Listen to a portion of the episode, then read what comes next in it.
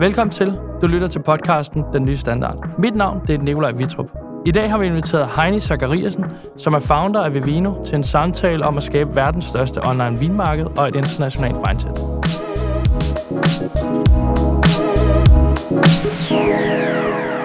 Hej Heini, Hej så. og velkommen til Den Nye Standard.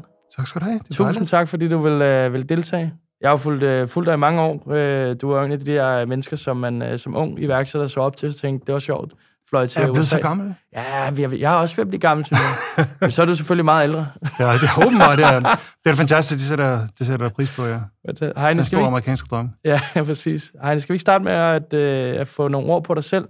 Hvad, hvis du skal beskrive dig selv som, øh, som person, så øh, hvordan vil du så starte? Jamen, det, det er øhm, måske en lille smule atypisk baggrund. Altså, jeg kommer fra Færøerne og, og har boet de første øh, 22 år på Færøerne, som er et lille sted øh, midt i Nordatlanten. Og jeg behøver ikke forklare det så meget, når man taler til et dansk publikum, men, øh, øh, men det, det er et fantastisk sted at vokse op, men det, det, det er meget beskyttet og sådan noget. Øh, og øh, jeg er en baggrund, hvor vi er øh, en, en lille søster og ellers tre brødre. Øh, og øh, ja, men, men og mig som person er jo nok relativt passioneret. Øh, jeg er 100% iværksætter. Jeg elsker at bygge ting. Øh, det har ligesom været min, min passion altid. Øh, ja, og så kan jeg ikke lide at tale om mig selv, så, så det skal vi ikke... Fantastisk. Det er godt, vi skal bruge en time. ja, sikkert noget. øh, hvis nu man skal tage dine medarbejdere, hvordan tror du så, de vil beskrive dig? Hvad for nogle ord vil de, øh, de bruge om dig? Ja, men vi kommer ind på en lille smule, for der er ingen tvivl om, der er noget passion. Øh, og øh, passion er godt. Øh, og så er der, øh, der er også meget energi, øh, og, og der er meget positiv energi. Der, jeg er meget optimistisk. Øh, og, og det synes jeg er rigtig godt i de ting, jeg laver. Øh, og så tror jeg, der er delte meninger, om jeg er fokuseret eller ej. Øh, fordi jeg tror, i forhold til... Øh, nogle iværksættere er meget fokuseret, i forhold til andre er ikke. Mm. Øh, fordi, jeg nævner det, fordi det er en vigtig ting. Mm.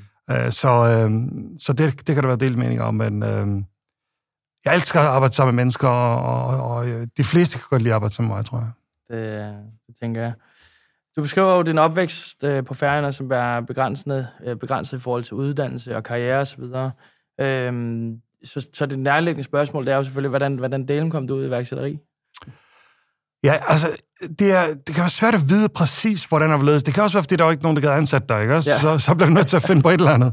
Øhm, men øh, et eller andet sted havde det nok noget med, at jeg gerne vil bygge og gerne vil bestemme selv. Mm. Øhm, så så jeg, jeg tror, det spiller en rolle. Vi sagde nogle gange, da vi var snakker med mine, mine brødre der især, at da vi byggede Lego som små, så, så gad vi godt bygge dem. Når vi var færdige med at bygge, så gad vi ikke lege med det.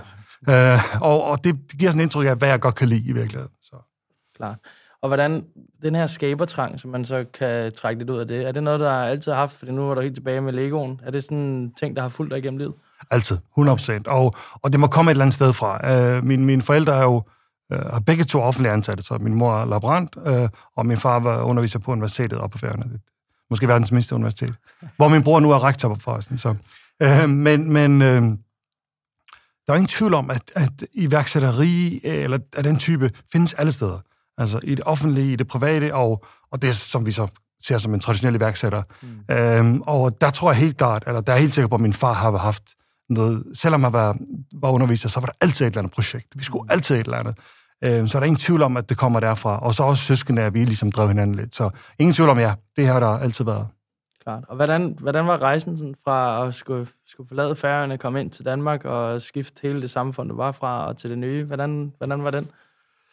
Jamen, jeg, øh, det, det har været meget...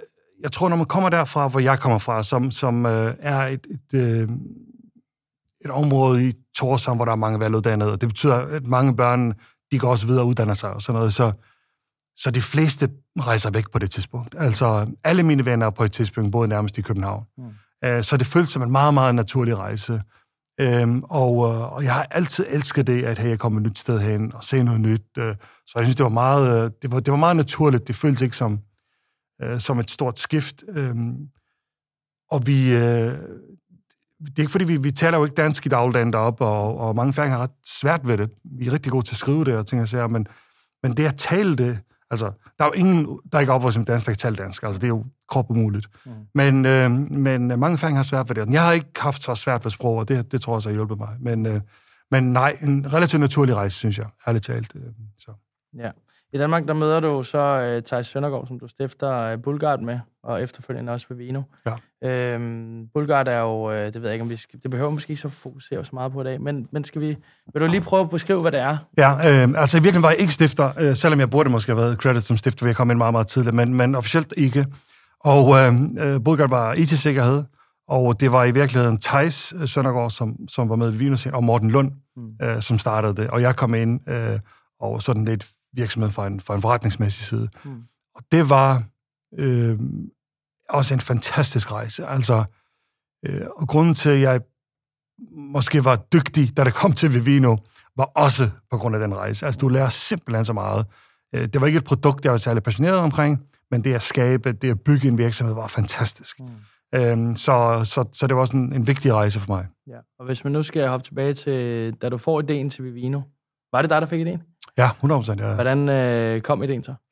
Ja, men, men øh, altså, det er relativt enkelt. Selv hvis det, det mobile produkt, jeg havde tænkt på den idé omkring det her med vin i forvejen. Hey, hvorfor findes der ikke en sådan internet movie database for vin? Øh, men en dag, så, så står man ligesom i supermarked og så tænker, tænk dig til, hvis du kunne tage din mobiltelefon frem, og så for bare tage et billede af alle af de her vin, og så videre, om de er gode eller ikke så gode. Det ville da være helt fantastisk. Og der tænker man, i dag, ja, det er da åbenlyst. Mm. Men, men faktum er jo, at før iPhone kom ud i, i 2007 og App Store i 2008, der var telefoner ikke sådan, som de er i dag.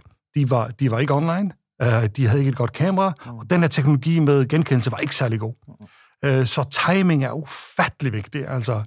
Uh, og, uh, og, og det faldt ligesom sammen der omkring det tidspunkt, hvor vi startede Viner. Så, uh, så det var, ja, timing var god. Uh, to år senere, så var det for sent. To år før, så var det for tidligt. Så, lige... så det, er, det, det er ikke, fordi vi er specielt kloge som sådan. Vi ramte den bare lige i røven. Altså, det, det er bare sådan, der. Hvis man nu skal tage sådan læringssporet først, og så måske tage modgang bagefter, kan vi så ikke prøve at sådan gennemgå rejsen fra Vivinos start til nu? Sådan nogle af de største læringer, du har taget med dig igennem den rejse? Ja, altså, øh, det, det er nok også derfor, jeg øh, laver en YouTube-kanal, hvor der nu ligger 73 videoer øh, på 10 minutter hver. Og hvad er det, den hedder? Uh, Raw Startup. Uh, og uh, og den er, den er blevet rimelig populær på det sidste, og det været fantastisk. Uh, men, men der er mange ting. Hvis vi skal tage nogle helt sådan grundlæggende nogen, uh, da jeg sådan vokset op, og med min far statistiker i virkeligheden, og der var jeg mere forsigtig. Uh, man kan sige, at man kommer fra mere et, sådan et, et, et, et mere sådan veluddannende, tænkende hjem, synes jeg på en eller anden måde har påvirket mig i de, i de tidlige dage. Øhm, og så møder du sådan en som, øh, som Morten Lund. Jeg ved ikke, om, om du ved, hvem det er.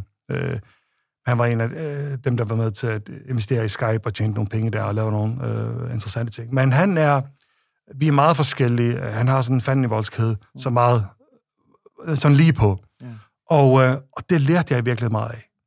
Øh, den her just do it-ting mm. havde jeg ikke i mig. Det var sådan, hey, vi skal lige tænke os om og gøre det rigtigt. Og når du bygger virksomheder, så ved du ikke, hvad det rigtige er. Så mange gange handler om, hey, du har ikke særlig meget information, tag det, der er der, just do it. Mm. Øh, og det, en af de tidlige læringer, synes jeg, det var utrolig vigtigt for mig. Mm. Lad være med at overtænke det. Det andet, der også sker, når du overtænker tingene, det er, at når det så kommer til eksekvering, så bliver det ret kedeligt, fordi du har udtænkt 28 forskellige planer og sådan noget. Så nogle gange så, hey, lad os bare komme i gang. Klar. det er også der, du lærer mest i virkeligheden. Jeg er enig. Meget enig. Hvor gammel var du, da du startede, eller da I startede? Øhm, og jeg arbejder nogle år med noget sådan noget web og noget... Oh, med Bulgard må jeg have været lige omkring 30, passer det? Sådan noget, ja. Okay. ja.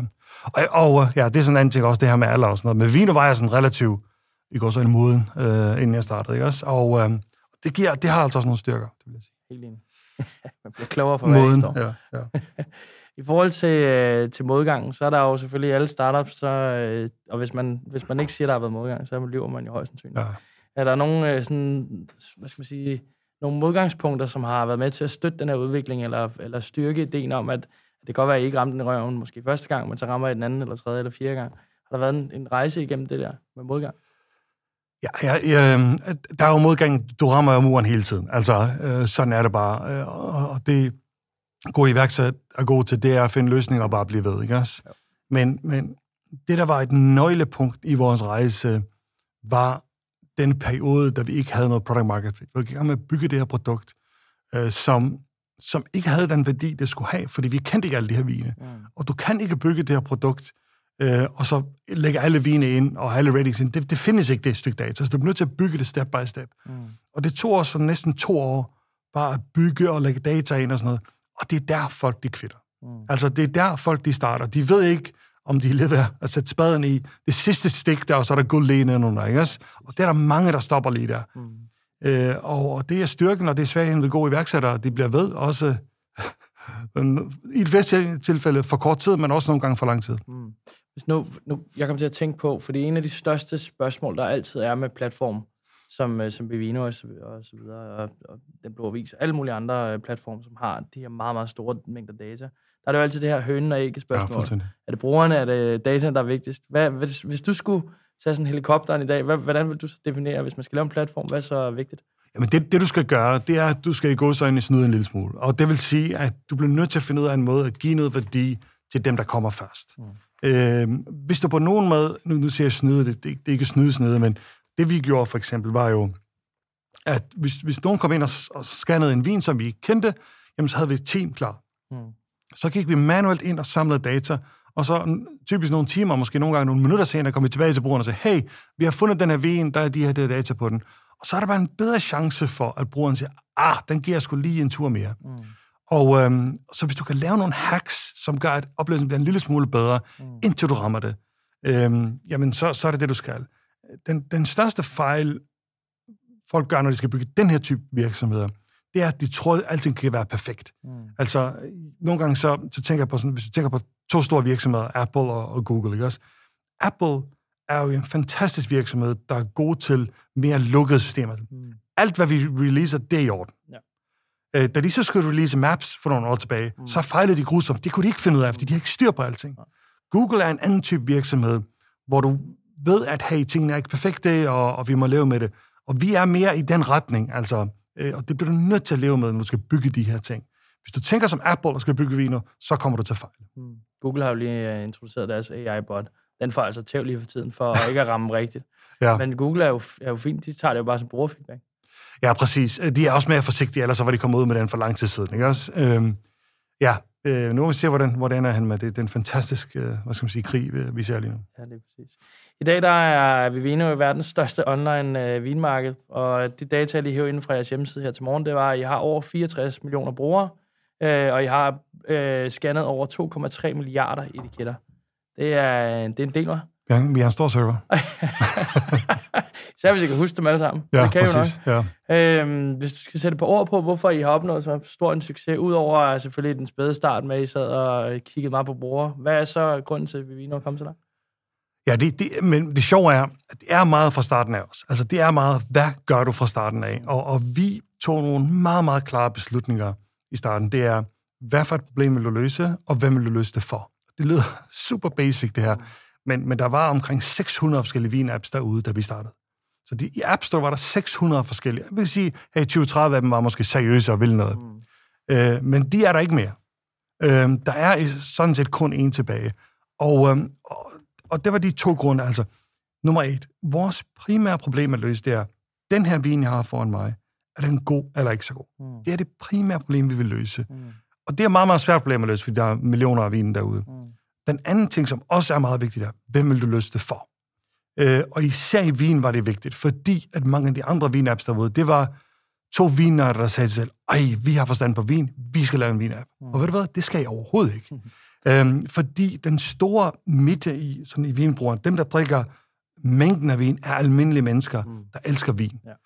Øh, og du skal bygge til dem, ikke til de her nørder op, der vil skrive, ja, den har lidt af jord eller kryddsmag. Mm. Det gider folk ikke. De vil have en fem stjerners rating, og vide, er den god eller ikke så god med det samme. Så, så hvad vil du løse for hvem? Det har været utrolig vigtigt, og det satte ligesom vores trajectory mm. øh, hele vejen igennem, synes jeg. Så det, det tæller jo lidt nogle, ind i nogle af de faktorer, der har været i forhold til jeres vækstrejse. Er der nogen sådan, er der, har I mappet ud nogle, nogle faktorer, som I altid måler på i forhold til, til at skulle vækste? Er der brugerfeedback, NPS? Hvad, er, er der noget, ja, ja, vi bruger hele, hele pakken. Vi bruger NPS, det, det, og vi har meget, meget højt uh, øh, NPS, og det holder vi meget øje med, også fordi uh, vi har haft for nogle år siden, uh, hvor vi havde bygget mange nye ting, mm så lige pludselig, for første gang nogensinde, kan vi se, at vores vækst begyndte at dale lidt. Altså nye brugere af var, var begyndt at dale. Så hvad sker der lige her?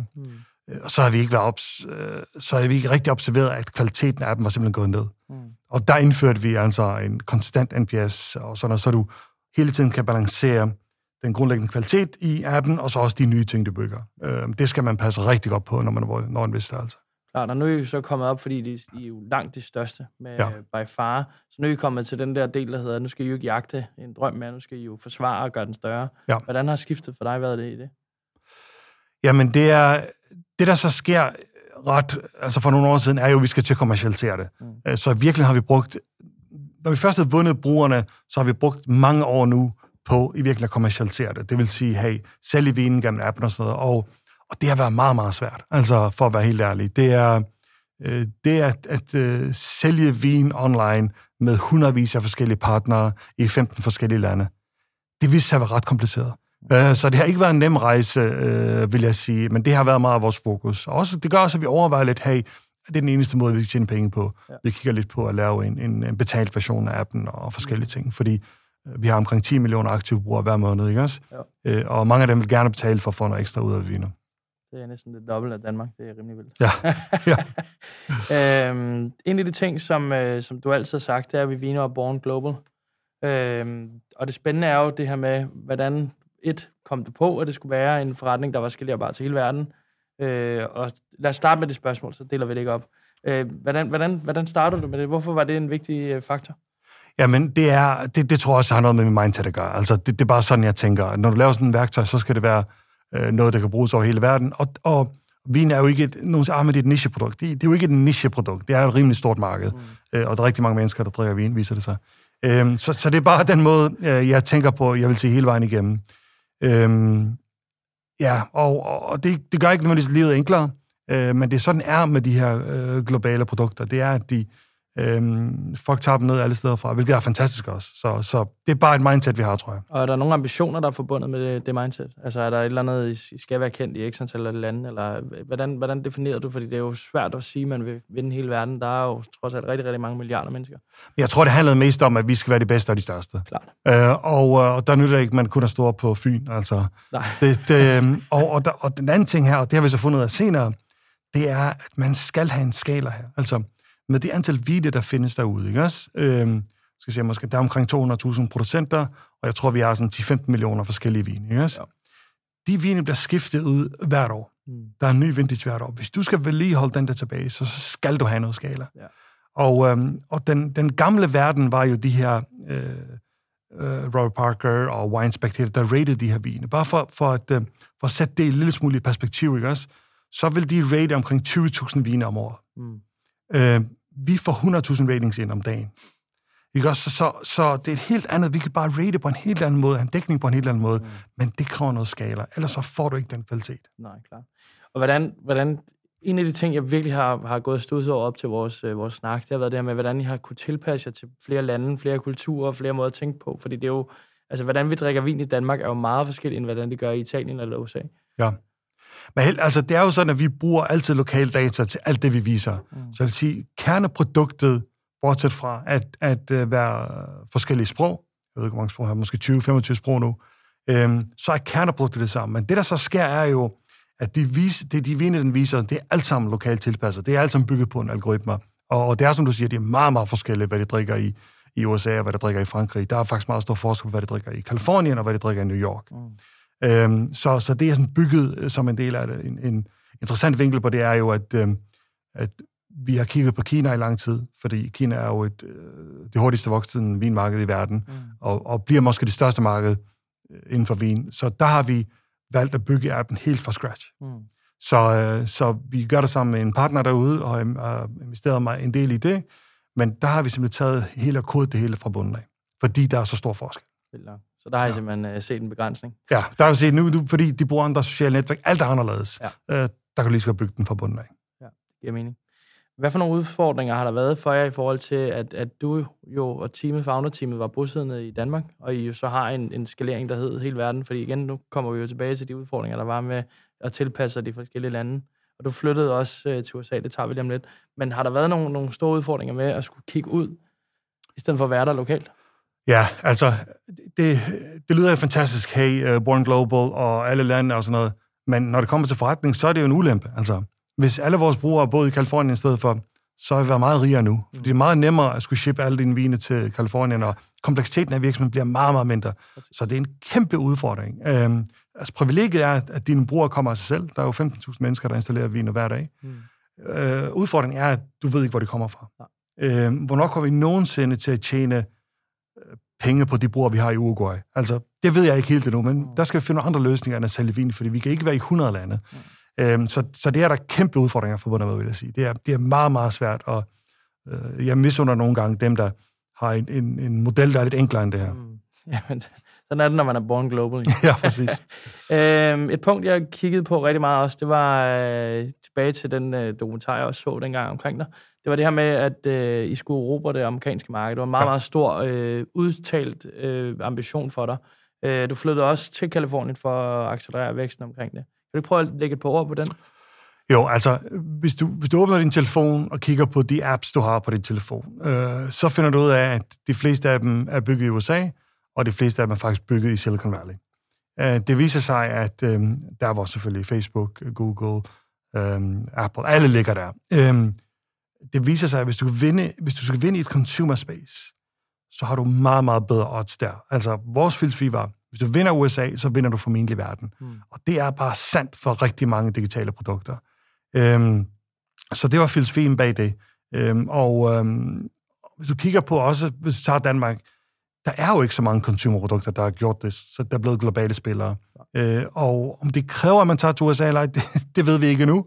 Mm. Øh, men, øh, men helt klart hjulpet os på forskellige måder. Jeg vil sige, når det kommer til at vinde produkter, det bliver verdens største, så er det sådan måske Øh, men når det kommer til at være, hvor vi er nu kommercielt, hvor USA er lige under halvdelen af vores omsætning, der har det været et krav. Mm. Altså, det var ikke sket, hvis vi ikke var rykket derud. Nej, det giver mening. Og sådan rent kulturel forskel, der er jo øh, på Danmark og USA, når man sidder og ser amerikanske film, så tænker man altid, at vi ligner nogenlunde deres samfund. Når man så begynder at kigge ind i det reelle samfund, så er det jo en, en relativt stor forskel. Hvordan har det været for dig at skulle flytte derover og vente til igen? Nu flytter du til Danmark tidligt, så flytter du til USA nu. Nu er det så en kulturændring, ja. der er noget større. Jeg kan jo adaptere til alt jo, der er jo ikke noget problem. Nej. Altså, øh, det, er, det, det, det er jo interessant. Jeg vil sige, det kommer an på, hvor du arbejder i USA også. Altså, hvis du er i et meget corporate miljø, er der meget, meget stor forskel på, på Danmark og USA. Mm. Øhm, der, hvor jeg har bevæget mig primært i Silicon Valley og startup-miljø, det er relativt internationalt. Mm. Men ledelsesstil er anderledes. Der er rigtig mange forskel på, på hvordan du arbejder med, med folk derovre. De er meget mere forsigtige. Øhm, de, de, de tager ikke lige så mange chancer. De øhm, siger ikke nødvendigvis altid fra over for deres chef, øh, og ikke vant til at få lige så meget ansvar. Øhm, så jeg skulle i hvert fald lige lære, hvordan man gjorde det. Og det, der så sker, er jo, du kører din egen stil, øh, og så vil nogen kunne lide den, andre vil ikke kunne lide dem. Øh, jeg tror, at den stil, jeg havde derovre, som var en mere nordisk stil, den var der nogen, der kunne lide. Og da de fandt ud af, at det var sådan, jeg gjorde, hey, du får det ansvar, go, go do it. Øh, dem, der kunne lide det, de elskede det og blev meget lojale. Og så var der nogen, der sagde, men det kan jeg ikke, og så er det også fint nok. Altså, så man, man bliver nødt til at adapte en lille smule, men man skal også have noget, der passer til sig selv. Så hvordan har du det nemmere? Ja, du har jo næsten flyttet din ledelsesstil med, så, men har du haft nemmere ved at, at lede i USA eller i Danmark? Øhm, jeg tror faktisk, det er nemmere i Danmark. Det, det, det, det mener jeg. Det, det tror jeg. Øhm, det kan føles nemmere derovre, fordi du, øh, du bestemmer mere derovre. Mm. Det er mere hierarkisk, og du er mere chef. Øh, og øh, du kan sådan trumfe ting igennem. Men øh, på den lange bane er det bare ikke altid godt. Øh, jeg vil så også sige, at vi har et meget internationalt team her i, i København også. Mm. Så, så jeg ved ikke, om, om vi har 25-30 nationaliteter på kontoret her i København. Så, så det er meget internationalt allerede her også. Men vi har helt klart vores egen stil, øh, vores nordiske stil, ledelsestil, som, som jeg gør meget ind for os. Men det er jo også en måde, man bliver nødt til at definere, når man starter med at skal så langt, som I skal.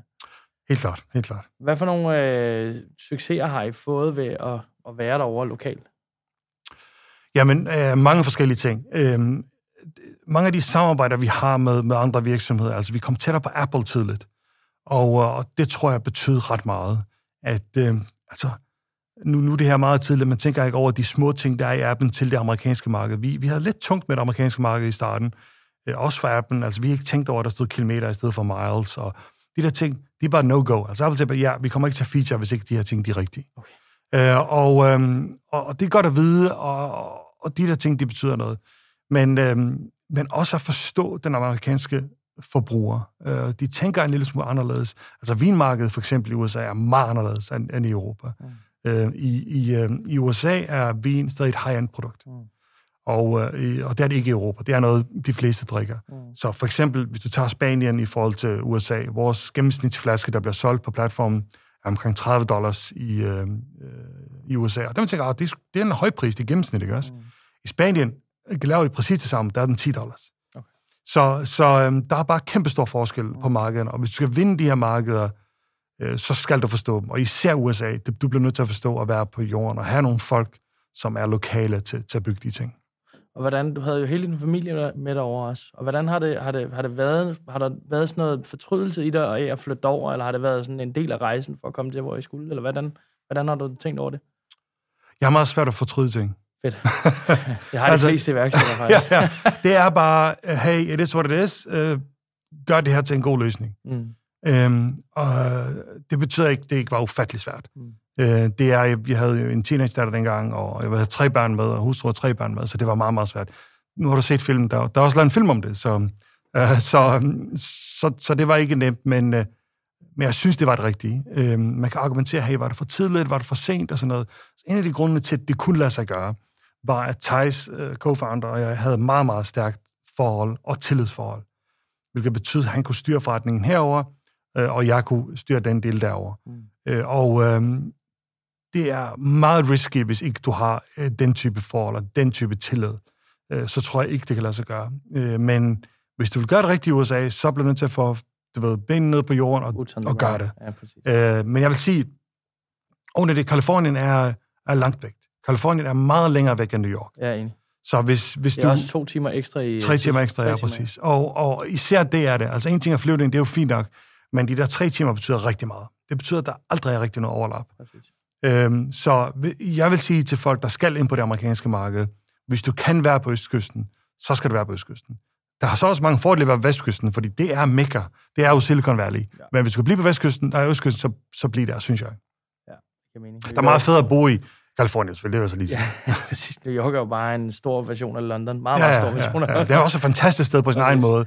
Men altså, California er jo fantastisk på alle mulige måder. Ja, ja, og vejret er bedre i Californien. Ja, helt vildt. og din, du sagde, nogle af dine øh, børn stadig øh, bor ja.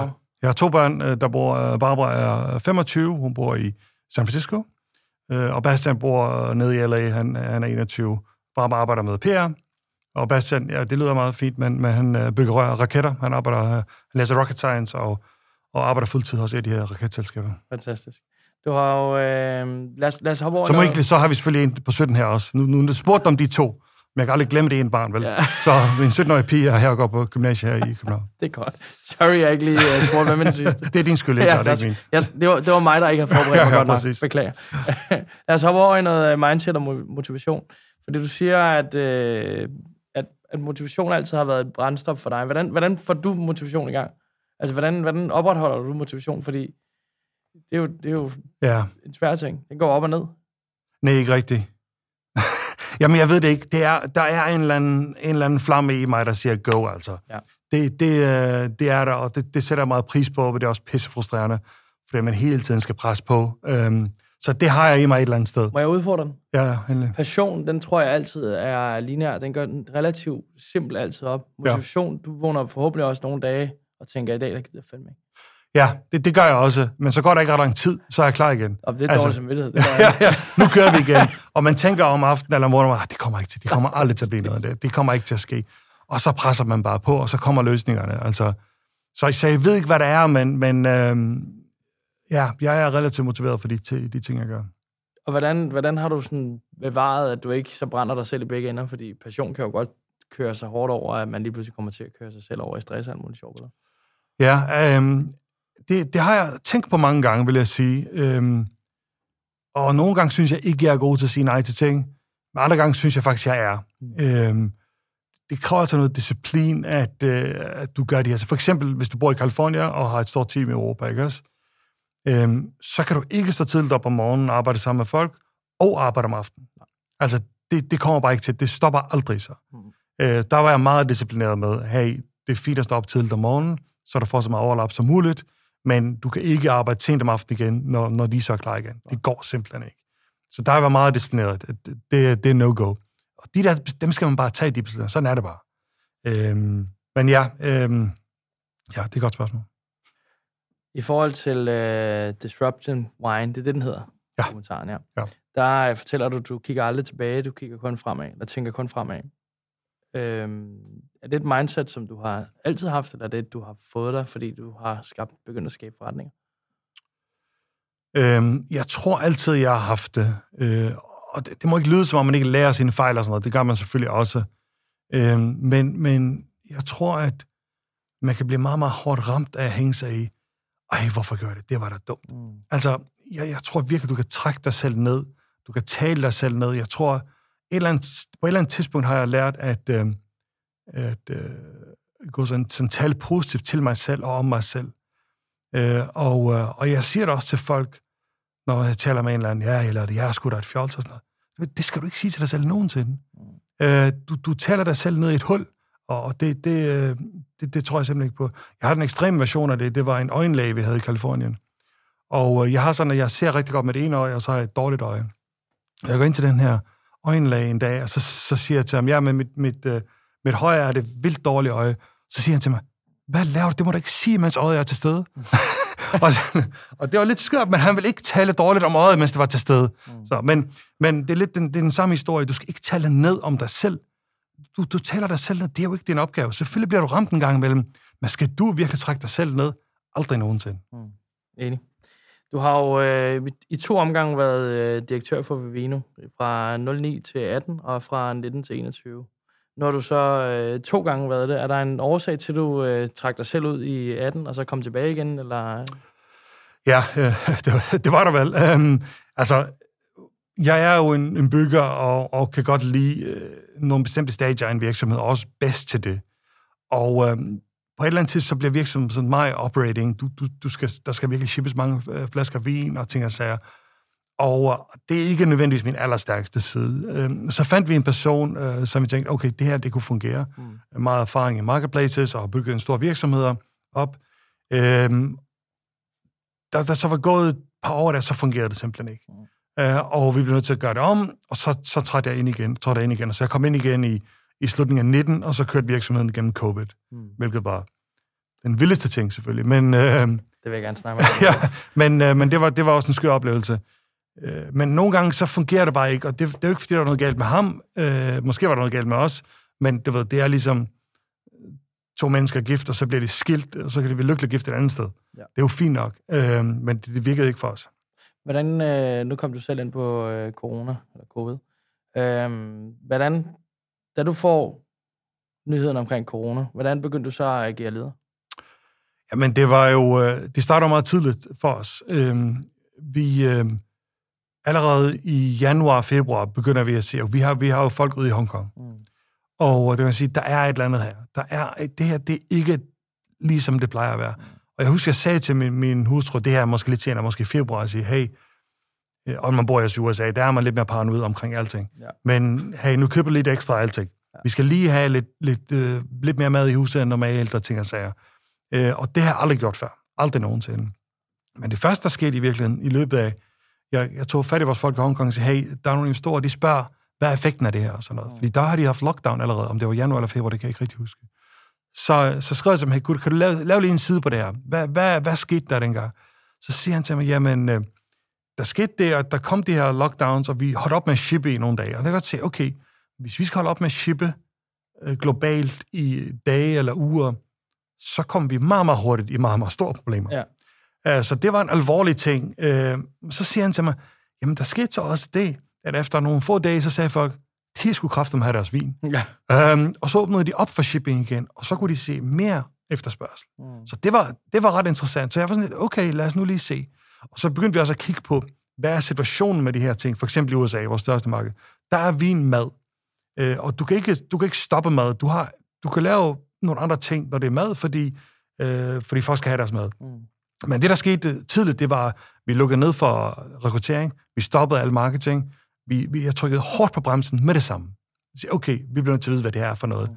Øh, vi skal have alle vores burn ned, øh, i tilfælde af. Men så sker der så bare ligesom det modsatte, mm. når vi så rammer marts måned, ja. at nu går efterspørgselen bare op Præcis. radikalt. Og så rider vi på bølgen med det samme, og gør nogle ting for at få det op. Og, og, og det, det, der sker i, i den korte periode, det er jo, salget går tre gange op. Mm. Øhm, og samtidig går vores supply ned. Mm.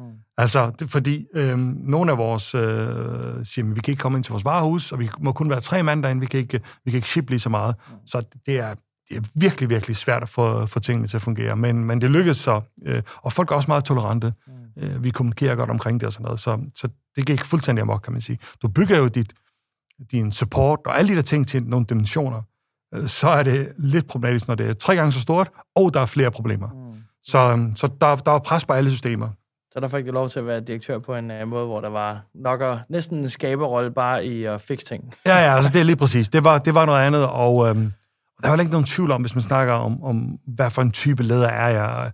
Man snakker sådan, er man er sådan wartime general eller peacetime general. Ja. Så er jeg wartime general. Altså, jeg, jeg kan godt lide, når tingene flytter sig. Ja. Jeg gider ikke sidde op til mere på små ting. Altså, det synes jeg er kedeligt. Jeg har det på uh, præcis samme måde. øhm, lad os hoppe over i bagsiden af medaljen, fordi du har aldrig lagt skjul på, at du har misset en masse ting for at nå øh, den succes, I har vi Vino i dag. Kan du ikke prøve at beskrive sådan, den, den, den personlige rejse, der, der har kostet, sådan, hvad det har kostet at skulle være så fokuseret på en forretning, og jo i princippet jo bruge så meget energi på at bygge op.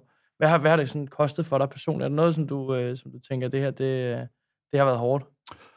Ja, altså, øhm, igen, jeg kigger ikke så meget tilbage nødvendigt, fordi jeg har haft jeg er meget privilegeret og har haft det vildeste liv, og, og jeg synes faktisk, det er fantastisk.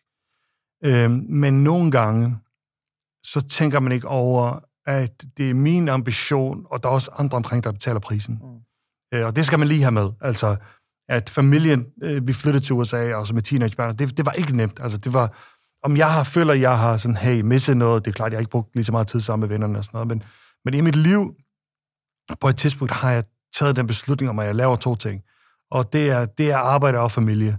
Det er ligesom det. Øhm, øh, en gang for 25 år siden var jeg ude på en golfbane en gang imellem og spillede golf, ikke også? Og det gik op for mig, altså, du, kan ikke arbejde hele ugen, og så være ude og spille golf fem timer om lørdagen. Altså, så er der ikke noget tilbage, så det skal bare cuttes.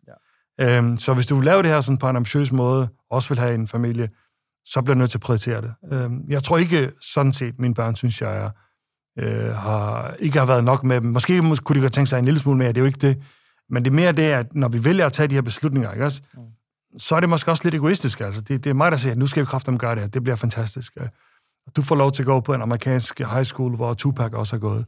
Ja. øhm, det synes jeg er fantastisk, men når du er en 16-årig pige, så er det ikke sikkert, at du synes, det er så sjovt. Nej, nej. Det, er, det er sådan, der. Præcis. Og hvordan, hvordan har du det med modgang og udfordringer osv.? Hvordan, hvordan, hvordan er din måde at takle de her ting på? Hvordan, hvordan løser du sådan nogle ting? Jeg tror, at øh, de fleste folk omkring mig vil nok sige, at jeg er ikke specielt konfliktsky. Altså. Ja. Øhm, og i nogle ting er...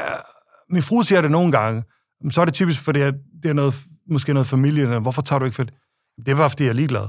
Det er jo ikke det samme. Jeg gider ikke det der, fordi jeg er bare ligeglad. Mm. Det er ikke, fordi jeg er konfliktsky. Når det kommer til business, så er jeg rimelig meget lige på. Altså, jeg kan godt lide at være transparent og sige tingene, som de er. Øh, det tror jeg, vi får mistet alle sammen. Så øhm, ja, så meget åbenhed som muligt, og så lige på. Direkte kommunikation. Ja. Fantastisk. Heine, vi er ved at være, være ved vej sende. Hvis nu du skulle give nogle, øh, nogle råd for en, der har lavet et succesfuldt øh, startup, der er gået meget internationalt. Nu du skulle komme med nogle gode... Ja, det, øh, er det næste episode nu, så vi skal have en hel episode nu ekstra. Men det er, det er jo meget... kan på Raw Startup. ja, præcis. Men altså, jeg vil sige, der, der er et par ting. En ting, jeg synes, man skal tænke meget over, som folk nogle gange glemmer, det er, hvad vil du gerne bygge? Altså, hvad er dit ambitionsniveau? Øhm, her for bordet siden, der var jeg inde hos uh, Martin Thorborg og Deneo. De laver sådan en lille, uh, en, lille, en YouTube-kanal uh, til iværksættere og sådan noget. Og deres produkt, det er meget til, til uh, enkeltmandsvirksomheder og sådan noget, ikke også? Og, um, og det er jo fantastisk, og der var de for eksempel en video om en gut, der, der solgte kondomer i sin fritid. Han arbejdede fuldtid hos Deneo og solgte kondomer i sin fritid online, ikke også? Og du skal beslutte dig for, er det den type virksomhed, du laver, eller vil du lave et startup, der er Europa-verden? Mm. Og det er jo ret vigtigt, fordi det er de beslutninger, der er igennem hele vejen igennem. Mm. Og vi respekterer alle de her ting, det er bare forskellige valg. Så det synes jeg er vigtigt. Hvis man så vælger at gå den vej, vi har gået, og som der er meget ambitiøst, skal jo kraften bygge noget, rejse en masse penge og Europa-verden, ikke også? Så er min filosofi altid at tænke stort, men starte småt. Og det er, der er nogen, der bare tænker stort, at vi skal alle de her ting, men de, de formår ikke at vide, hvordan de kommer ud af starthullerne. Og det gør man faktisk ved at starte småt. Så det synes jeg er en meget, meget vigtig ting. Fantastisk. Lad os slukke den her, Heini. Tusind tak, fordi du ville være med. Fornøjelse. tak for det.